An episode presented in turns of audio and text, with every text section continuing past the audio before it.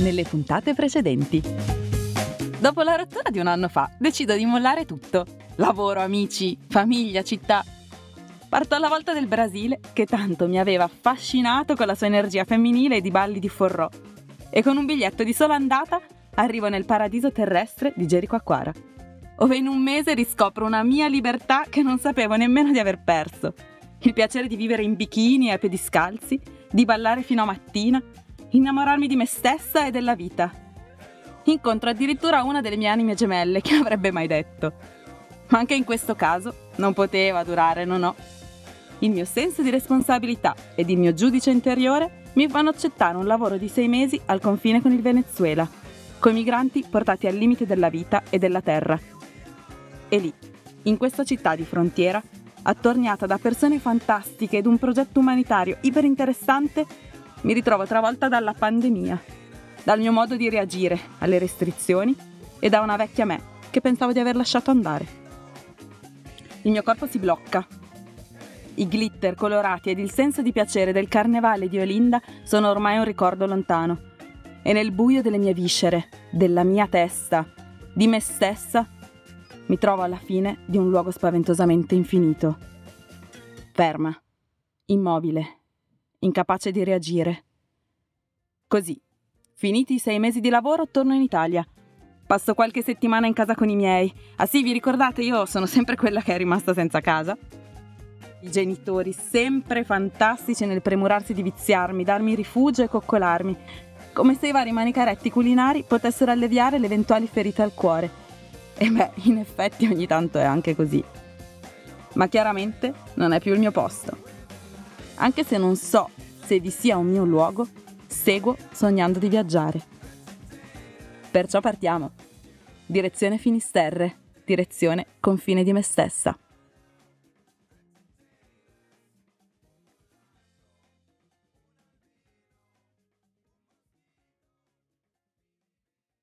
Ma prima voglio parlarvi del mio trip mentale e fisico che mi ha portato a questa decisione.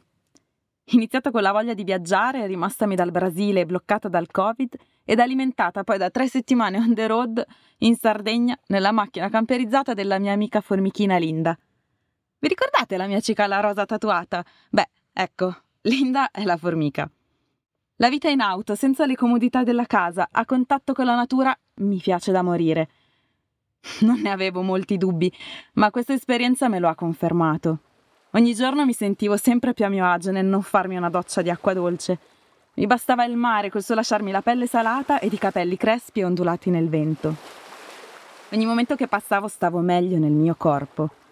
Nuotare senza top, correre, camminare per le spiagge e gli scogli mi faceva sentire parte della natura in cui ero immersa. E istante dopo istante mi connettevo maggiormente con me stessa.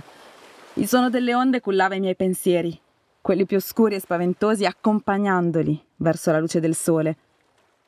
Mi sentivo libera di essere io e di continuare a cercarmi, libera di gioire, di assaporare i momenti di tristezza, di dire quel che pensavo ai miei compagni di viaggio e libera di fare la scema twerkando ogni tre per due o soffiando dentro l'armonica melodie sempre improvvisate all'inizio di ogni nuova tappa.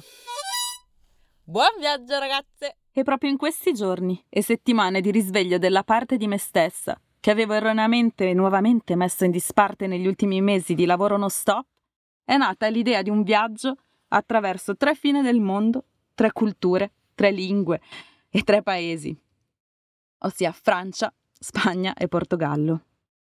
Posso dire di conoscere queste tre nazioni in una maniera graduale, nel senso che in Francia mi oriento piuttosto facilmente, sono state numerose le vacanze da piccolina con i miei genitori nel sud del paese e da adolescente ho sempre coltivato il sogno di trasferirmi a vivere a Parigi in una mansarda piena di gatti.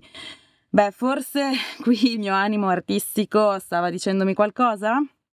Inoltre ho sempre adorato la lingua francese, eh, praticandola dapprima in Africa e poi approfondendone la conoscenza in Erasmus, a Nizza. E poi la Corsica. Lo so, lo so, i corsi non si definiscono francesi, però volenti o nolenti fanno parte della Francia. Con le sue grappe, le sue montagne e l'amata girolata. È uno di quei pochi posti in cui mi piace tornare. Un po' come quei libri che rileggi con gusto, sono rari, ma quando li trovi, beh, sono unici. Della Spagna, invece, mm, conosco un po' meno. Di fatto porto in valigia solamente una vacanza fatta con la mia amichetta Roby e i suoi genitori quando eravamo ragazzine, un viaggio a trovare la mia amica d'Erasmus trasferitasi a Malaga ed una route scout nel torrido caldo della Mancia, li mortacci di Don Quixote del deserto madrilegno in agosto.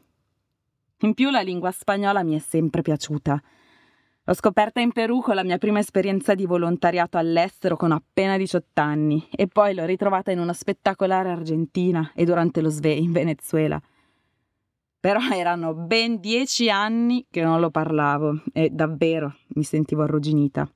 Ma in Brasile ho avuto la fortuna di praticarlo quotidianamente, con le amicizie e gli amori argentini e con le colleghe venezuelane. e io che ingenua speravo anche di praticare il portoghese. E tra un corazon, un mi vida, un amor, un princesa e chi più ne ha più ne metta, questa lingua mi è tornata nel cuore, occupando uno spazio importante, ingombrante, talvolta cercando di toglierlo alla new entry del portoghese. Già, il portoghese e il Portogallo, mondi del tutto sconosciuti. Mi sono dovuta rendere conto alla veneranda età di 31 anni di non essere mai stata in un paese lusofono. O come cavolo si chiamano i paesi dove si parla il portoghese? Non so se per timore di non cavarmela o per non averne mai avuto l'opportunità. Sta di fatto che non c'ero mai stata. Quando a fine dell'anno scorso ho deciso di andare due settimane dalla mia amica a Rio de Janeiro per recuperarmi dal mio cuore spezzato, mi sono imbattuta in una Lisbona che mi sono ripromessa di riscoprire. La compagnia aerea, che evidentemente era nota a tutti tranne alla sottoscritta per i suoi ritardi e cancellazioni, aveva ben pensato di annullare il volo da Lisbona a Rio, bloccando l'intero equipaggio di un aereo nella capitale portoghese e concedendomi così la fortuna e il piacere di lanciarmi in un tour improvvisato tra i vicoli della città. Insomma, l'impatto con la lingua è stato pressoché traumatico, con una durezza inaspettata da un lato e la mia totale incapacità di comprenderla dall'altro. Ricordo però che arrivata a Rio de Janeiro ho apprezzato, fino ad innamorarmene, la cantilena del portoghese brasileiro, fino appunto a farmi decidere di tornare in Brasile di lì ad un paio di mesi. Perciò, quando ho pensato ad un viaggio in questi tre paesi, in realtà ho pensato anche al fascino di poter parlare tre lingue differenti. Era un elemento che in missione per l'organizzazione non governativa in Brasile mi aveva attratto tantissimo.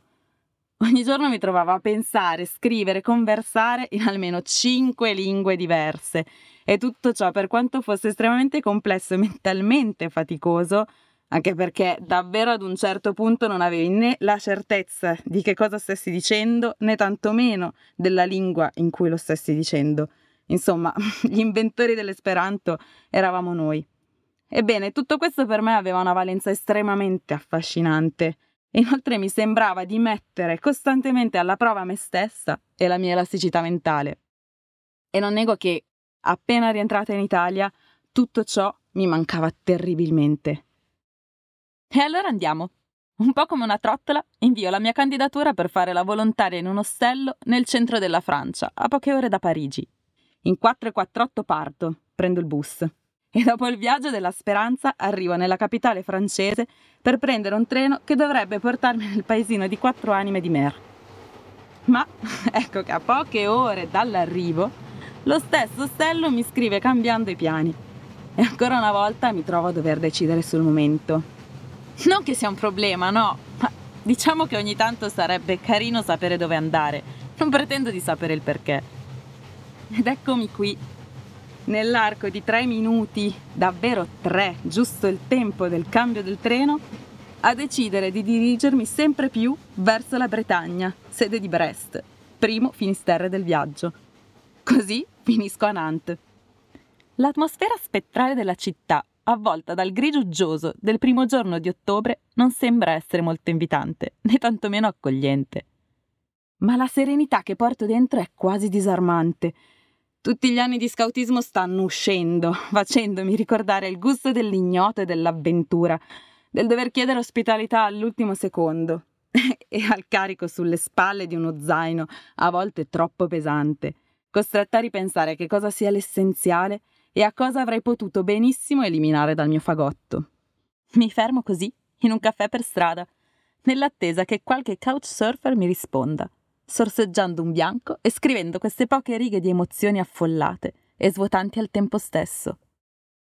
Passa così un giorno a Nantes. E già mi sembra un'eternità.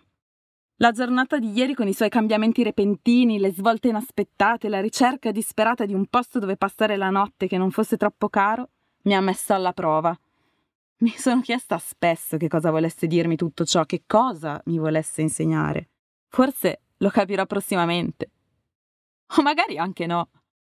Passeggiando con la mia solita modalità del perdermi per i vicoli della città e frugando tra le bancarelle di un mercatino dell'usato improvvisato, è come se avessi avuto un'illuminazione. Spesso per me la vita è proprio come un mercatino delle pulci. Stai lì a frugare, come alla ricerca di qualcosa di imprevisto e sorprendente, in attesa di scovare quella cosa che ti stravolgerà la giornata, facendoti tornare a casa con il sorriso stampato in faccia come una bambina contenta. Ci sono volte in cui quella cosa, quel tesoro nascosto, sei anche stato in grado di trovarlo. O forse è stato lui che è stato in grado di scovare te? Ci sono volte invece in cui semplicemente questa magia non accade ma non per dispetto o perché l'universo ti voglia punire senza mandarti segnali di fulmini e saette che vorresti vedere, semplicemente perché va così.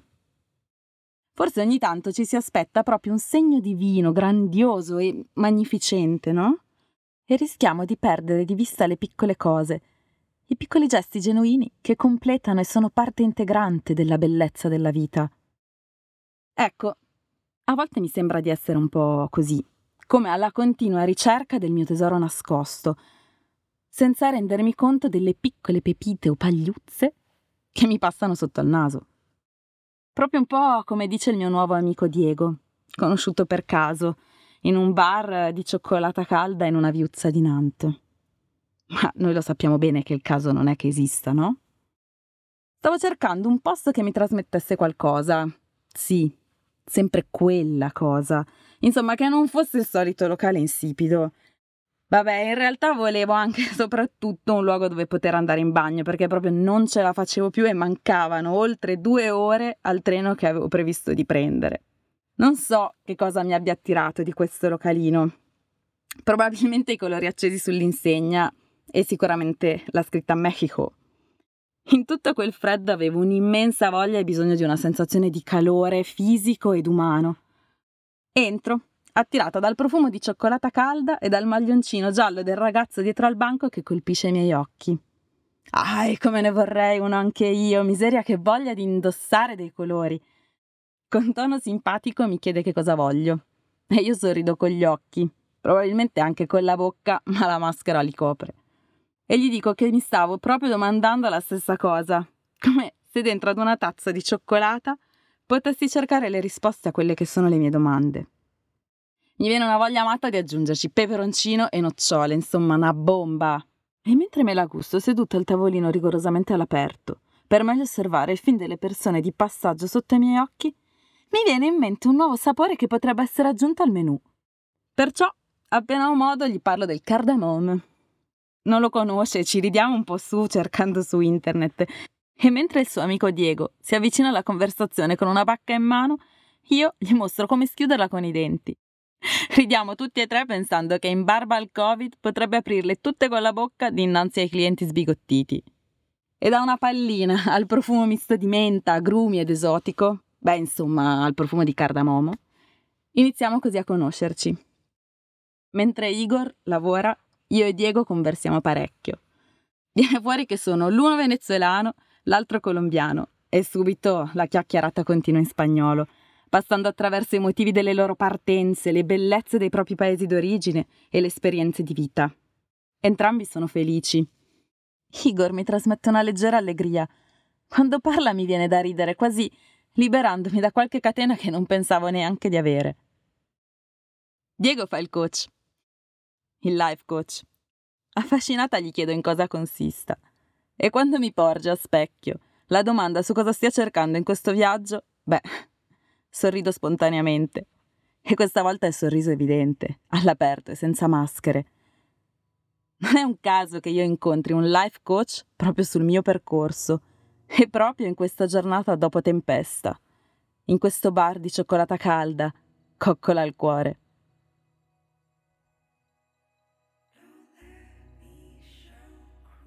Chiedi all'universo di darti le risposte ai quesiti che non sei ancora riuscito a formulare. Bam! Così.